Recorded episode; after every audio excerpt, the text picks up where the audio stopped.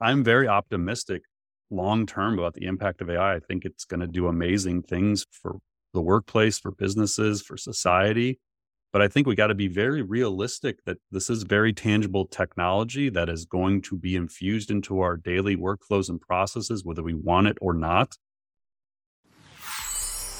Welcome to the Marketing AI Show, the podcast that helps your business grow smarter by making artificial intelligence approachable and actionable. You'll hear from top authors, entrepreneurs, researchers, and executives as they share case studies, strategies, and technologies that have the power to transform your business and your career. My name is Paul Roetzer. I'm the founder of Marketing AI Institute, and I'm your host.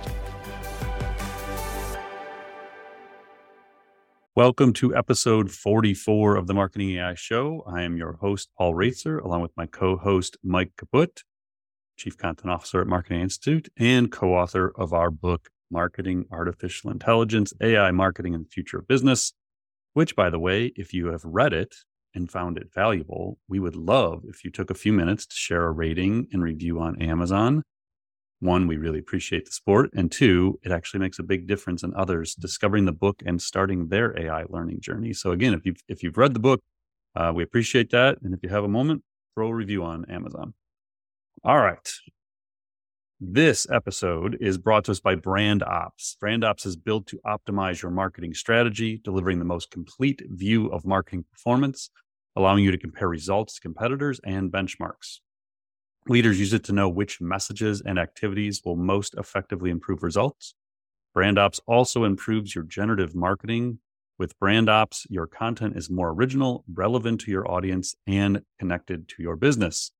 Find out more and get a special listener offer. Visit brandops.io slash marketing AI show. That's brandops.io forward slash marketing AI show. And this episode is also brought to us by the fourth annual Marketing AI Conference, or MAICON. Uh, returns to Cleveland, Ohio this summer. Join us July 26th to the 28th for the largest and most exciting event yet. The conference brings together hundreds of professionals. We're actually going to be announcing the agenda. I guess this is like uh, first time I'm saying this. The agenda should go live. My event team's going to kill me if I'm I'm wrong on this, but in the next like 10 days. so it's about 80%. We're going to announce all the breakout sessions and a few of the main stage sessions. Uh, there's there's going to be probably another uh, six to eight announcements over May and June on some of the other main stage items. But uh, yeah, just a heads up, check out maicon.ai uh, in the coming weeks here. We're going to have the agenda go live. Um, so this year's event's going to have, we're, we're trending towards 500. I don't know what the number is we're going to land on, honestly. I don't think anybody in the event world right now knows how to project how many people are actually going to show up at these events. Uh, we are trending way above uh, what we thought we were going to attract. So I would say MAICON is um, getting lots of interest this year. Uh, it's going really well in terms of attendance numbers. So we'll be at the Cleveland Convention Center right across from the Rock and Roll Hall of Fame. We would love to see you in person. Mike will be presenting. Uh, I'll be there, you know, obviously doing some talks. And uh, we're going to have an amazing collection of speakers and a great community of attendees for you to network with.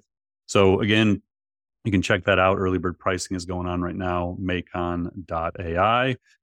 Uh, hope you see you there. All right, on to the show. Again, if you're new, uh, Mike and I pick three main topics to go through each week, kind of look at what's going on in the world of AI. We pick three things that we think are going to be most relevant and interesting to you.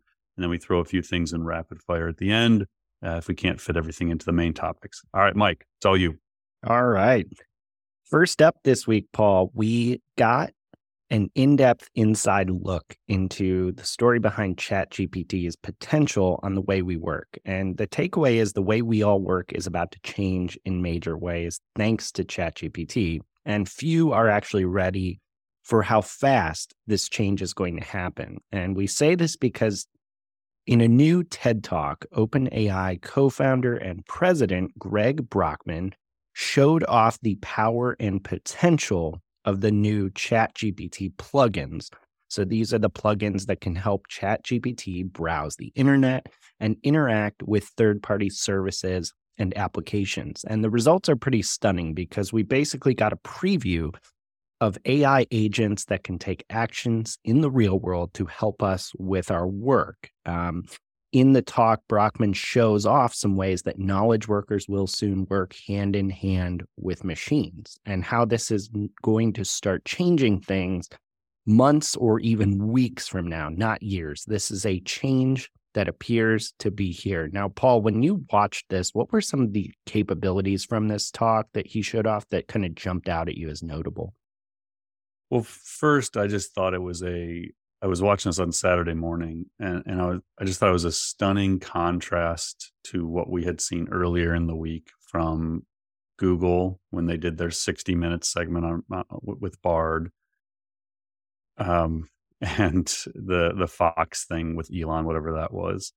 So again, like I don't, I don't know if people know my background, but I, I, was a PR major, so I came out of college, out of the journalism school with a public relations degree, and spent you know the first five years of my career doing PR, crisis communications, media relations work, and then started my own agency. And we did some PR work. We didn't do a ton, but very early in my career, was a lot of what I did. And, and that 60 minutes thing with Google, I mean, I love Google. Bard's going to probably be amazing, but that was really painful to watch. Like it was just a pure PR play. Um, Sundar doesn't do interviews. And so just the fact that he was even there doing that interview um, was interesting.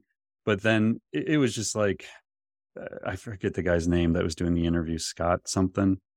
I don't, I don't watch 60 Minutes very often, so I don't I don't know all the details. but um, it was as though he had never seen GPT three or four. Like it was this stunning, like, oh my gosh, I can't believe it's doing this thing.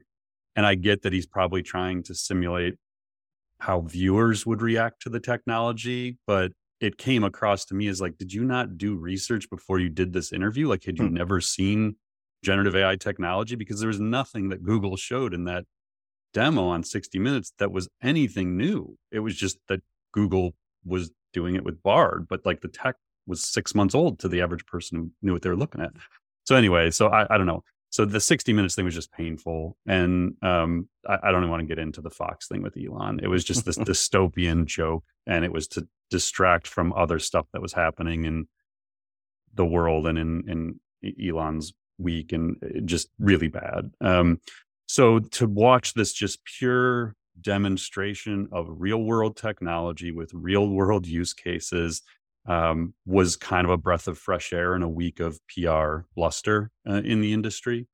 And I, like that was the first thing that jumped on me. The second is I think Greg should be in the public more. Um, you know, I think we've talked previously about Sam Altman and you know some of his, um, you know, I, I guess his own personal uh, statements about his weakness as like the front man for this whole thing mm-hmm. and as a ceo and you know maybe he lacks empathy toward the, the average person is in his own kind of words from the lex fridman interview where greg just comes across as a, a very intelligent um, technically minded person who has the ability to kind of explain in a very simple way how things are working and I just feel it felt very authentic to me. And so the if you haven't seen it yet, it's about a 15 minute TED Talk presentation followed by a 15 minute interview with Chris Anderson.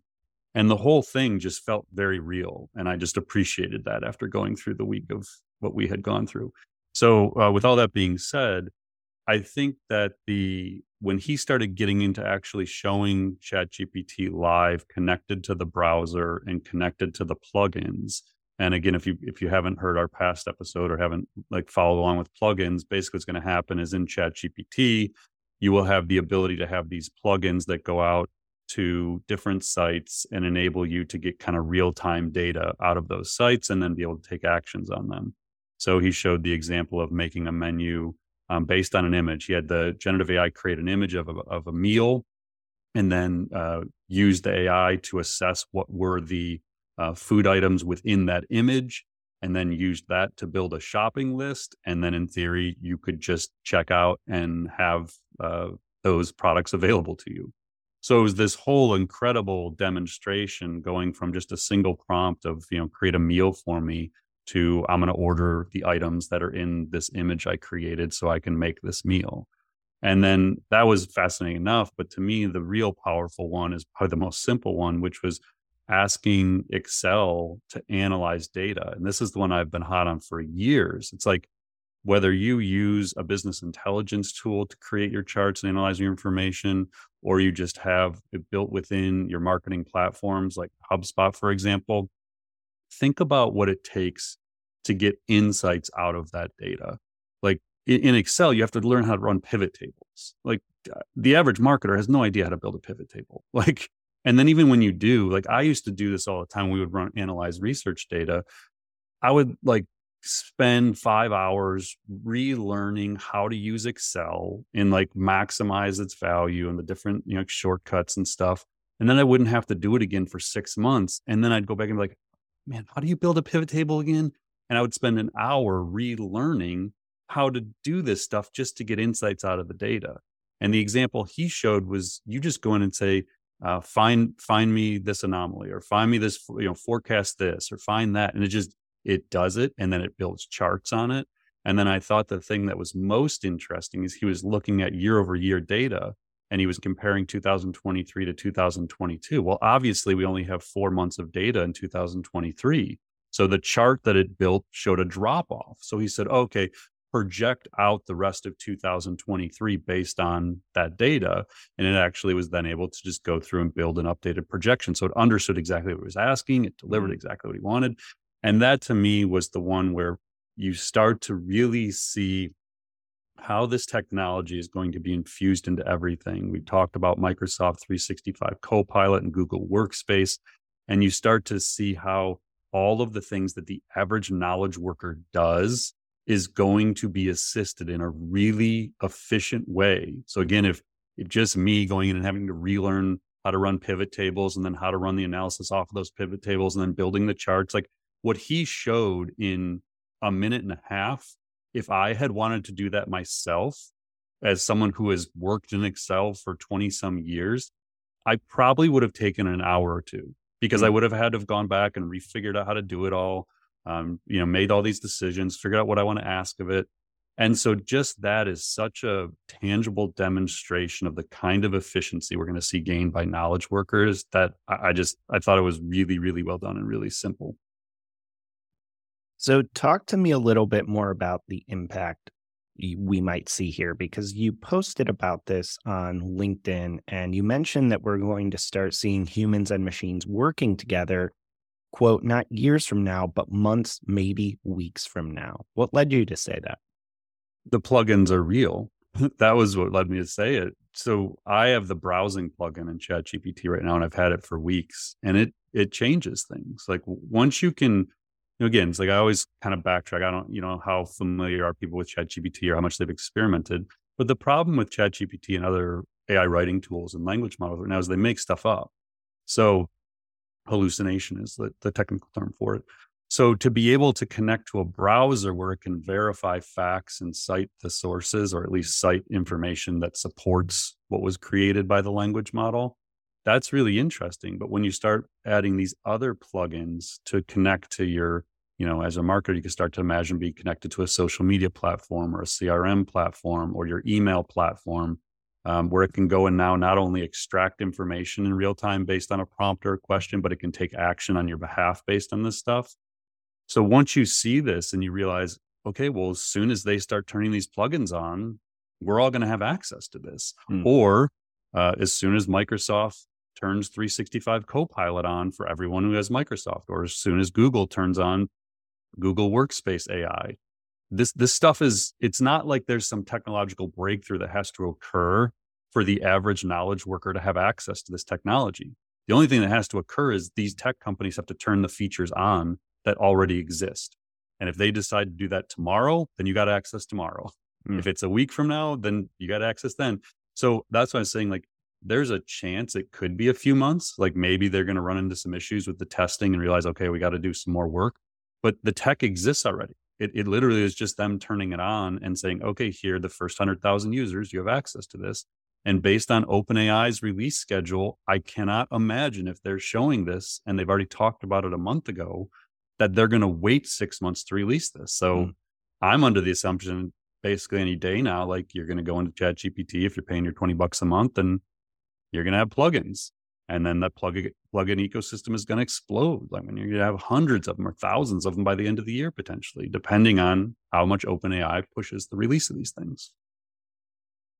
So you gave a really good example of in your own work this you know thing that might take you an hour to do typically you're able to do in a couple of minutes now there's obvious productivity gains immediately from using this technology but do those productivity gains over time impact jobs too i don't know how they don't. Like i, I really don't. And i i know we talked about this at length last week um you know in episode 43 about knowledge work but i really just don't understand how you could watch something like this and then go watch you know like the copilot you know microsoft 365 copilot minute and a half demo or the workspace demo and not arrive at the conclusion that knowledge work jobs are in trouble. Like they're, we're just not ready for this and we talked about this and you know uh, in the last episode if you didn't listen to it we gave kind of some ways to start it, moving in a positive direction, like actions you can take to try and avoid this outcome where we lose a bunch of knowledge work jobs in the near term. But again, having talked to a lot of these CEOs, having talked to a lot of you know the investors who you know are pushing for efficiency within organizations, and when you look at the real world applications, once you can do this stuff, I, I really just don't see a, a scenario where where it doesn't have an impact. Um, so again, I'm I'm very optimistic long term about the impact of AI. I think it's going to do amazing things for for the workplace, for businesses, for society. But I think we got to be very realistic that this is this is very tangible technology that is going to be infused into our daily workflows and processes, whether we want it or not, by the end of the year in most industries and in most companies. And let's be real, like they're not ready. Like most enterprises are just not even close to being ready for what this stuff's going to enable.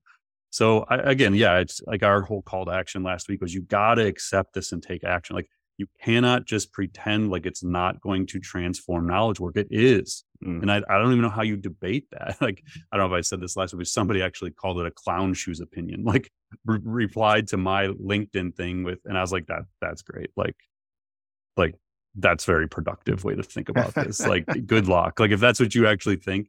And and that was like, you know, I could sit here and listen to a very real argument of like a five to 10x productivity in some roles and in some industries where you could see a massive, massive transformation. I was just making the argument like maybe it's like 20 to 30%. Like, mm. but even that is transformational in most organizations. Five to 10x is really, really hard to comprehend. Um, and maybe, maybe that isn't what you get to. Like you don't get five, 10x in every profession and in every industry, but it, it, it's hard to argue you won't in some, like coding. Like it mm-hmm. seems absolutely doable within coding. And I think writing is another one where it's going to be, you know, 20 to 30%. I, I feel it's an in, insanely conservative estimate for the efficiency that can be gained in writing mm. um, for internal, external communications and things like that.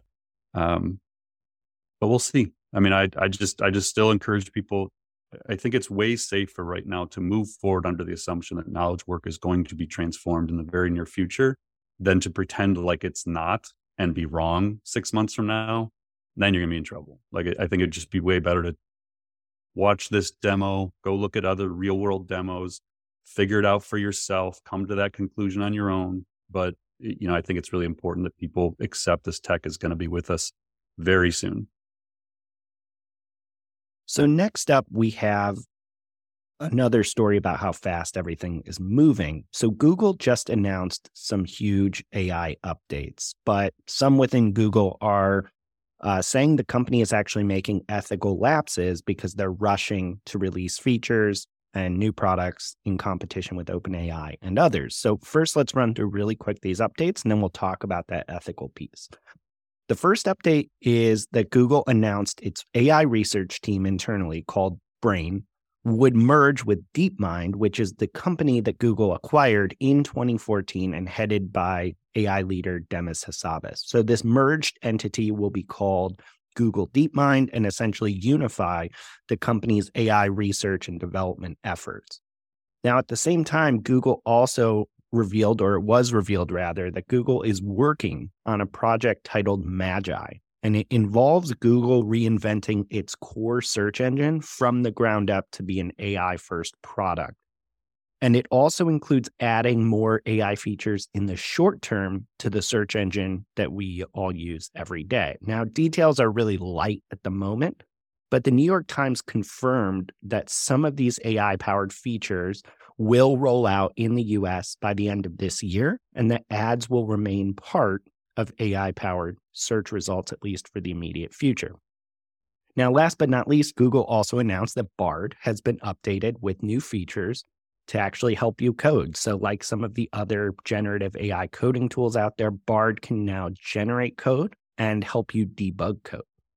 So, as these updates are rolling out, we got some reporting from Bloomberg that revealed that some Google employees actually think the company is making ethical lapses because they're moving too fast. And the criticism appeared to center around Bard specifically.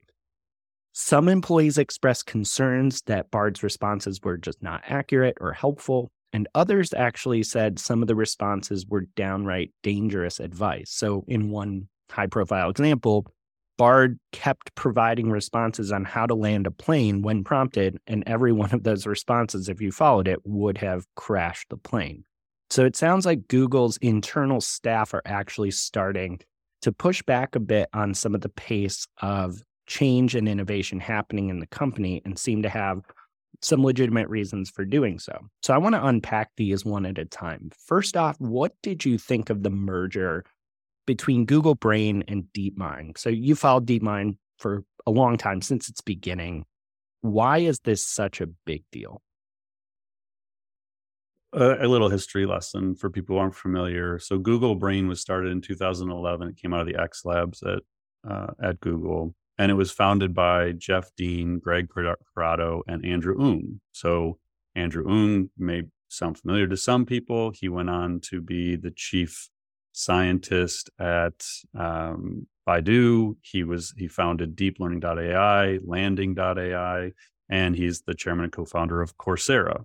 So Andrew is a, a, you know a major player in in the modern age of AI. So Google Brain is a massively influential research lab. They also uh, are the lab that Attention is All You Need came out of, which we have talked about on this show before.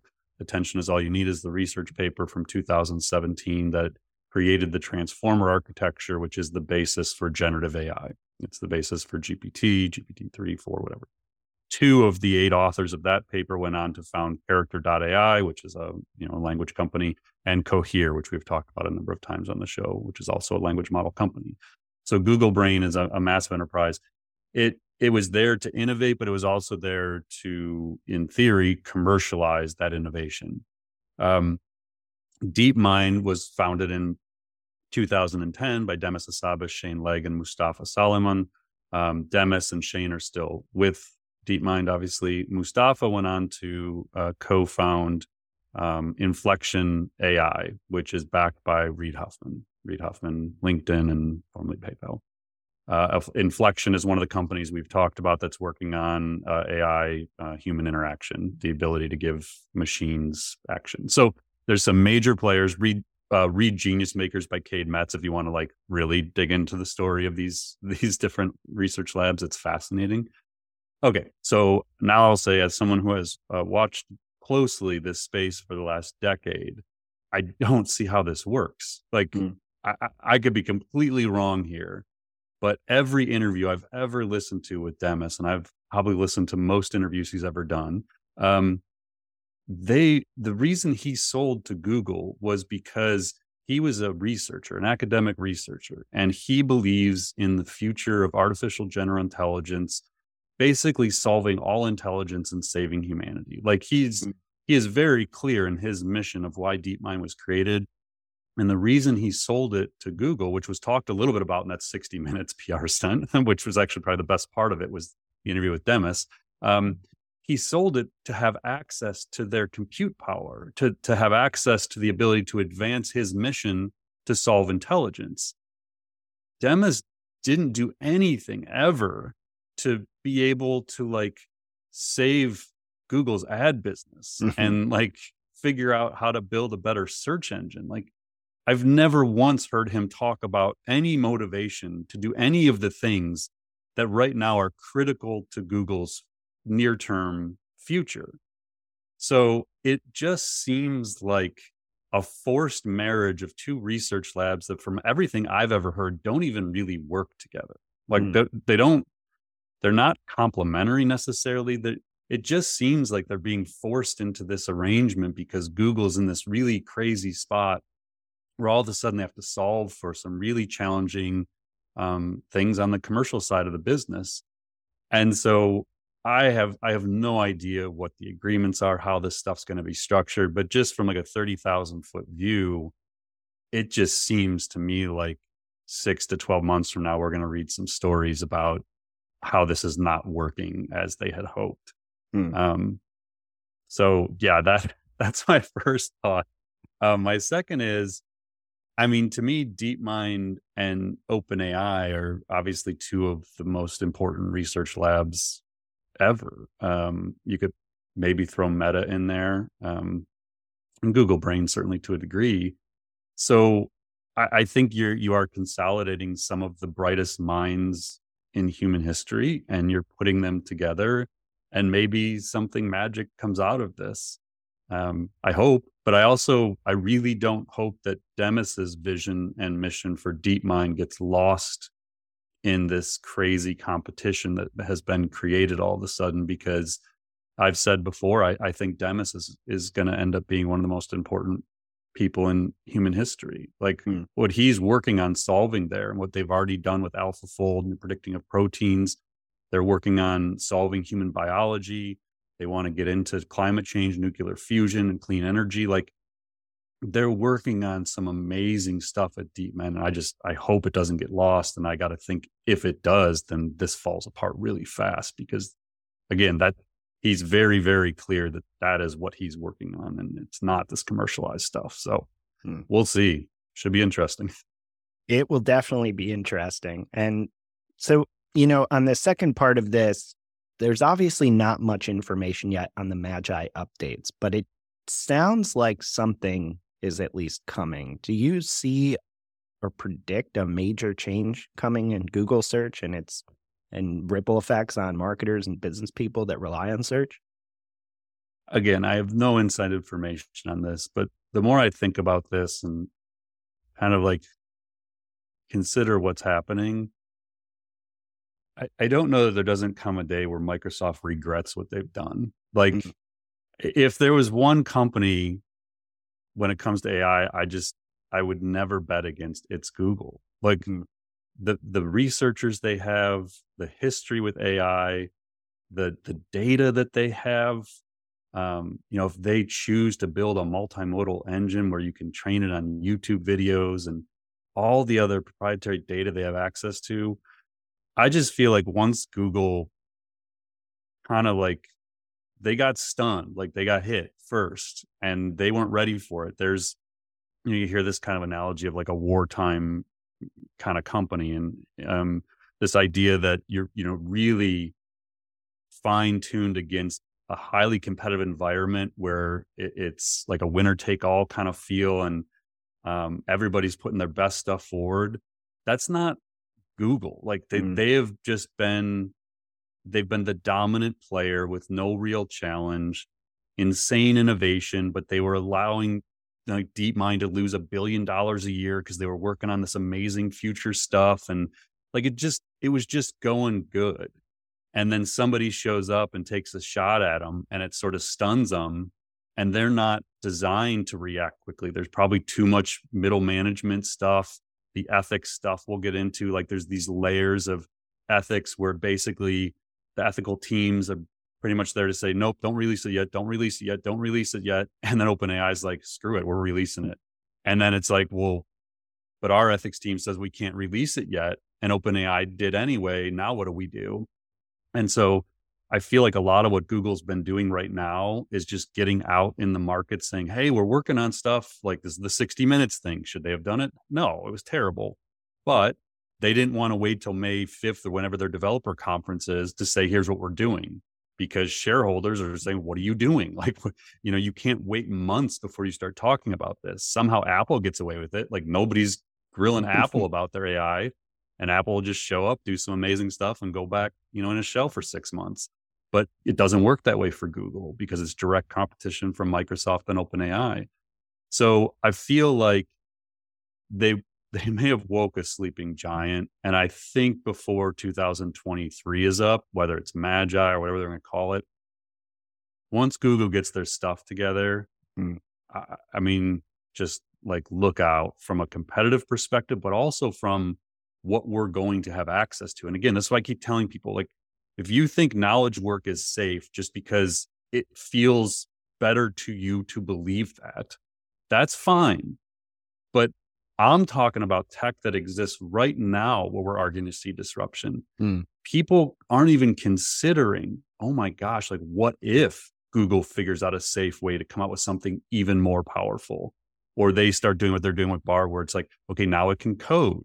Um, they have a lot of data about how to do this stuff that other people don't have. And if they can find ways to securely release it, I just think it's going to be a really fascinating you know 2023 and beyond um, they're not going to go down quietly like i just i would not bet against google at some point here uh, figuring this stuff out yeah and it sounds like as they make these moves based on some of the comments around ethics that their team has had that there's definitely some tension with moving into that wartime footing um, do you agree with those critiques that there have been ethical lapses? And is this just a Google problem or is this something every AI company encounters?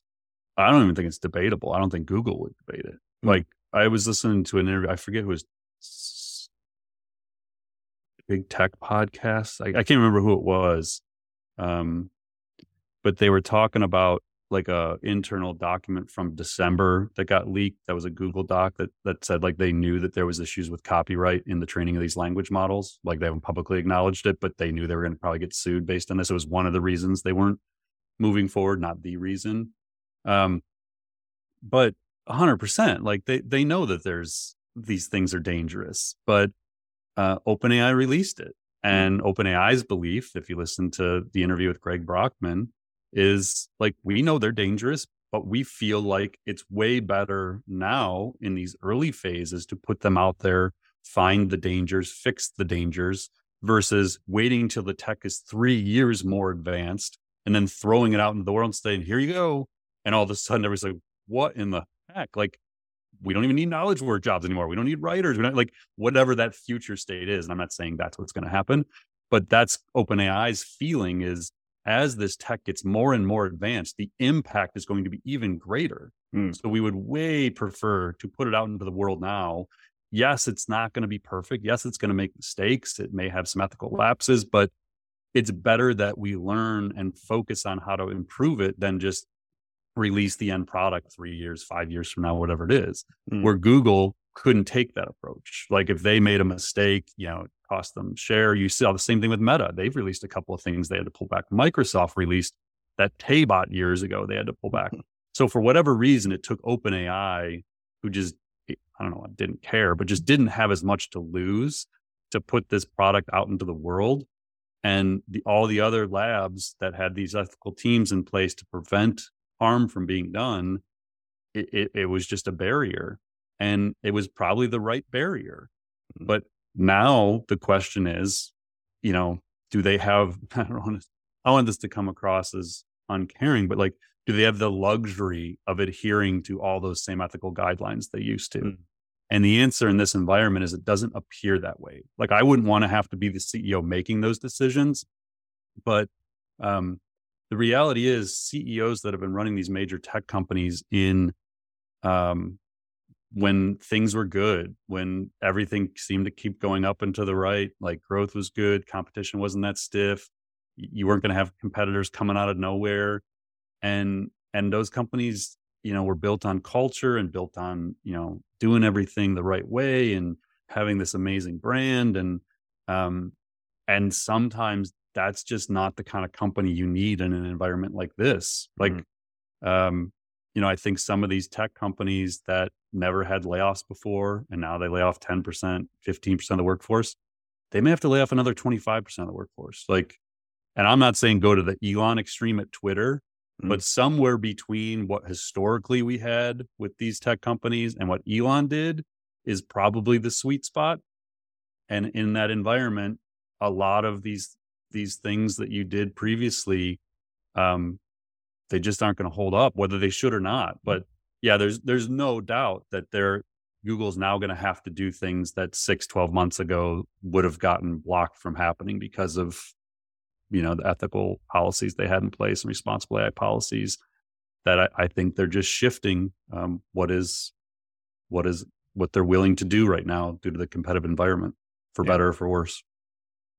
So, our third main topic today is also related to some of the moves that have been made in the interest of competition. So AI companies like OpenAI, Microsoft, Google, Meta, et cetera, are starting to come under fire for how their AI tools have been trained. So one high profile example of this that happened recently is that Reddit just announced it would charge for API access. So the ability to connect to their services from third party apps in order to use their data in various ways this will now be charged for. And one of the main motivations here is that Reddit is one of the big sites often scraped to get data to train language models. So they're trying to stop AI companies from training models on Reddit data without compensating Reddit. They've been very clear and vocal about that. Twitter recently made a very similar move. Um, they started charging for API access. And Elon Musk has publicly threatened to sue Microsoft for, he says, quote, illegally using Twitter data to train models.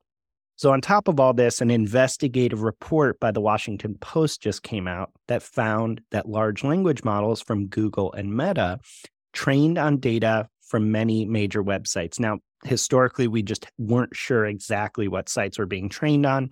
So they found that websites like Wikipedia, the New York Times, Kickstarter, many, many others were used to train these models. Now, here's the issue it's not necessarily always a problem to be using a website to train a model, but the report found that there was data being used from certain sites that could create some serious issues. So, in one example, the Post found that these models had trained on data from an ebook piracy site. So, they're training on books that they have access to but don't probably have the permission to use. Additionally, the copyright symbol that we'll see within the circle appeared more than 200 million times in the data that the Post studied, basically pointing the finger at and confirming the fact that these models have, in some cases, used copyrighted data in order to train their outputs. So let's first talk about these companies restricting API access. Um, what kind of impact do you see this having on companies that develop these models? They're going to pay more for the data. I mean, the, the, the companies that are the source of the training data want to get paid, and it's a very logical play. So if you have data that is that valuable to them, then it makes sense that you want to get paid for it. The average like corporate brand or blogger, you know, you're you're not going to probably this isn't going to change how you do what you do um, but you know, in in theory, as a marketer, as a, a company, you create a bunch of content and you put it out there for free and you allow Google to index it so it shows up in the search results and the exchange, the value exchange, the consideration from a legal perspective is uh, we're going to send you traffic for your data. Mm. Now the question becomes, you know, the bigger thing that all of us are trying to figure out is, well, if the language model is used to build a chat interface that just answers the question and they're using our data to answer that question but no one ever comes to our site anymore hmm. where's the value exchange that that's the great debate about what is the future of search and SEO it's like we're just creating all this content still and nobody's finding it from organic search um, but we, we're not going to solve that on this podcast episode. Um, so yeah, I think the basic takeaway here is if you've got proprietary data, you're either going to train your own model like Cora did. Um, you're going to just you know train a language model of your own, or you're going to charge for the data, or maybe it's both. But yeah, I think it's a natural outcome that these companies with the data want want to get paid for the data that's using to train the models. So it's not the first time as they are training models on this data that we've heard concerns around copyright, but it does seem like we are confirming or proving that at least some of these models are being trained on copyrighted material. Now, I mean, realistically, what could happen here? We've seen lawsuits, we'll probably see more, but are they going to be able to shut down? Are companies going to be able to shut down these models from training on this data? I don't I don't think so. Not a lawyer. Took business law in college. That's about the extent of my lawyering. Paid a lot of legal bills through my years for IP related stuff. You know, so I've I, I've spent enough time in my career working on intellectual property stuff to be, you know, educated in the space, but certainly not a lawyer. Um, my guess has always been they're going to pay massive penalties at some point. Like mm-hmm. at, at some point, it's going to kind of come down to this. But I think that the key for you as a marketer or business leader is um, and i've actually heard this come up in some recent conversations with organizations is your generative ai policies you and your responsible ai principles in your company you have to address the fact that you may be using technology that was built illegally. Hmm. and you have to make sure you're okay with that. Like this isn't you're not going to get in trouble. So if you go use OpenAI GPT-4 in your company and you're using it to like generate ID, ideas and outlines and some drafts for things or whatever it is, are you going to get sued because you use GPT-4? Again, not legal advice, but I can't fathom a scenario where that occurs. Mm-hmm. However, they may get sued and it will likely be found that they did. The thing I just referenced that like Google knew that copyright was going to be an issue because their models were probably trained on some stuff that it, it shouldn't have been trained on.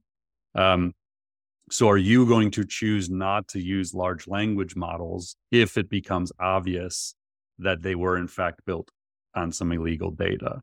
Again, my guess is no. Like I, don't see this changing the trajectory. I do think it's going to impact in Europe, like we talked already about Italy, and yep. I think others are going to follow on the GDPR because one of the issues I saw brought up last week, and I don't know if it was a tweet. So unfortunately, I'm sorry, I can't cite it, but um, it was saying that one of the issues they're going to run into in Europe is that you have to, and I think even related to GDPR, you have to be able to um, request your data back mm-hmm. or not be used. Well, if it if it's trained on something I put out into the world, they can't go into that language model and get Paul's training data out of it. So the fact that they can't adhere to to the law might be a problem. So I I do think that the way they build these models is going to have to evolve. I could see that being a scenario where it ends up that new regulations make it kind of illegal to train it the way they have. Maybe they pay a fine for past issues, maybe they don't. But I do think there's going to be a scenario where they have to reimagine how these language models are trained. Mm. And I think the answer in the near term for most corporations is going to be you're going to train custom versions of these models, um, where it's going to be trained largely on your own data uh, moving forward. Now, the foundational model might be an issue. So, like for example, one of the ways you could see this being solved is through one of the things we're going to talk about stable lm like these mm-hmm. language models that are open source foundational models well those open source language models may have the exact same issue and likely do have the exact same issue as these other ones so i would say it's just as a marketer or business leader who's listening to this podcast there's no real action to take here other than an awareness that the models you're going to be using likely have some legal cases that we're going to hear about over the next 10 years around how they're trained. Mm. I don't think it's going to affect what you're going to do day to day with them, other than the fact that um, either way, you're likely going to be building custom versions of these models for your company where you're really confident that all of your proprietary data is going to remain yours and not go into some future version of the language model. So you know, your data is not training their models. Um, I think that's going to happen with or without this other stuff playing out in in courts. But lots of lawyering ahead is is what I would say. All right, we've got a couple quick rapid fire topics, and you alluded to the first one, which is that Stability AI, which is the company behind the Stable Diffusion image generation model, they just released an open source language model called Stable LM. So here's how they put it. They say, quote, with the launch of the Stable LM suite of models, Stability AI is continuing to make foundational AI technology accessible to all. Our stable LM models can generate text and code and will power a range of downstream applications. They demonstrate how small and efficient models can deliver high performance with appropriate training. So they're basically releasing a powerful version of a language model. But for anyone unfamiliar with this space, the open source nature of this is a big deal. So we, you know, it means anyone can access and use the models for their own purposes versus a company, say like OpenAI, completely owning the access to and the development of the model. Paul, how important was this announcement to you? Uh, yeah, I think it's a big deal because Stability AI is a major player to keep an eye on moving forward. I mean, they've been a major player in the image generation side with Stable Diffusion, but it's been obvious they were going to be a player in the language model space as well. We did talk about Amazon Bedrock on the last episode, and and this is this is one of the models that'll be available through Amazon. You'll be able to go in and, and get their model. So, yeah, I mean, Stability AI is a company to keep an eye on. And it, going back to the copyright issue, they're they're getting sued right now on their image mm-hmm. generation mm-hmm. technology. They're the one that got caught um, reproducing Getty image watermarks in their image gen outputs. So um, I would say they're they're interesting from an innovation perspective. They're also in interesting from a legal perspective because they are definitely pushing the envelope of um, things that I think will be challenged legally in the mm. next year or two, and uh, unapologetic about it. So they're they're a really interesting company. I could see um, them being painted as the villain in in, in a, a, number of cases moving forward, but they don't seem to care. They actually Emad actually the CEO seems to sort of relish the role that they're currently playing of challenging the norm. Hmm. Not in in not condoning it. Like I'm not. I'm just kind of stating an observation that they're a company you're going to hear a lot more about for a lot of different reasons. Well, it really seems like with our topics today that legal action and controversy are a theme running through here because our last topic today is I'm just going to throw this out here AI Drake. An anonymous. Is, I've seen like Drake with the a, oh yeah A I K E. So an anonymous TikTok user, someone that was not like some big person with a big following, used AI to generate a fake song called Heart on My Sleeve. And it is a jaw droppingly realistic, completely AI generated song between a simulated version of the rapper Drake and the artist The Weeknd. This song got to like 10 plus million views very, very quickly before being taken down across a variety of platforms because the song drew a very negative response, both from Drake, who uh, posted on Instagram about it, and his record label, Universal Music Group, UMG, which is like one of the biggest record labels out there. In addition to getting the song taken down, UMG is now asking Spotify and Apple Music to block AI companies from training models on their catalogs. Now, as of right this second, UMG has not taken formal legal action here. I don't even know if they know the person responsible but this seemed like a pretty big deal. It did. It was one of those stories because it's Drake. It got everyone paying attention. The response was very visceral, very immediate. What were your thoughts when you saw this? Inevitable. Like, I mean, it was obvious we were going to land here very quickly, and now we're here. Uh, the backlash is shocking to me, even mm-hmm. though I expected it, of the people who are upset that they're restricting other artists from doing stealing other people's stuff and building these synthetic versions. Um, I'll be I, I, don't know, I'm gonna be really interested to see how this one plays out. I mean, again, from from a someone with a PR background, like the PR side of this for Drake mm. and the running the risk of like a lot of people who especially the younger generation who see nothing wrong with this and maybe thought the song was awesome and want to have access to it. And then like drake kept them from getting access to it. And does that actually hurt him at all mm. from an audience perspective? Um i don't know. I haven't had a lot of time to think about this one and the ramifications downstream. But certainly from a legal perspective it's like okay here we go. Like it, these are the kinds of things it's going to take to set legal precedent around the taking of copyrighted material. And so I think that's why we wanted to make sure we at least gave this a nod in in the rapid fire this week is it's a developing story. Um, I, I could definitely see this being a topic we're going to probably come back to again and again because I I could see this really uh, accelerating the legal uh, cases around some of the copyright issues we've been talking about on the show for the last couple months. Yeah, definitely kind of a weird and fascinating story. You know, we all, I think most of us remember who are old enough remember the legal battles over Napster and piracy sites in the beginning of the, in the early 2000s. But um, this is just a whole different animal with completely new creative coming out from artists that did you listen they, to the song by the way you and i are both hip hop fans did you, did i, you I listened to parts of it and i've seen also on tiktok it's quite uh, often now we're seeing they're doing like tupac and biggie yeah. covering songs uh, or doing new songs and i was like this is so crazy. It's gonna blow up. both of them. It's gonna be a whack-a-mole game. Like they they're gonna yeah. knock out like the drake one and you're gonna have a thousand other ones. It, it's it is going to be such an interesting time. and we will continue to cover it because that's all we got for Bring it today, to Paul. But there's plenty, plenty more going on in the world of AI. Really appreciate you, as always, kind of unpacking everything for us. Um, thanks again. Yeah, and thanks to all of our listeners. And again, kind of like I, I know with the book at the beginning, if you're loving the podcast, like we're getting, I mean, it's amazing all the people that are reaching out to me on LinkedIn every week, just that are podcast listeners that you know I don't I don't know personally, but kind of getting to know through the podcast community.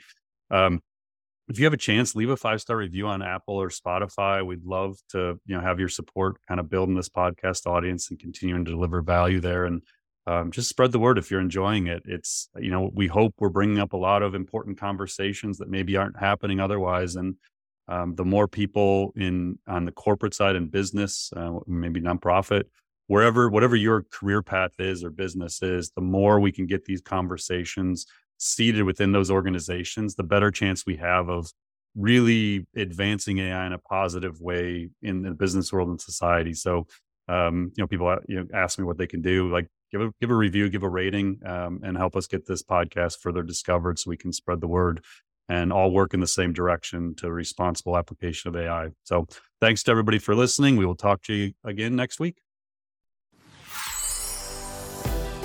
Thanks for listening to the Marketing AI Show. If you like what you heard, you can subscribe on your favorite podcast app. And if you're ready to continue your learning, head over to marketingaiinstitute.com.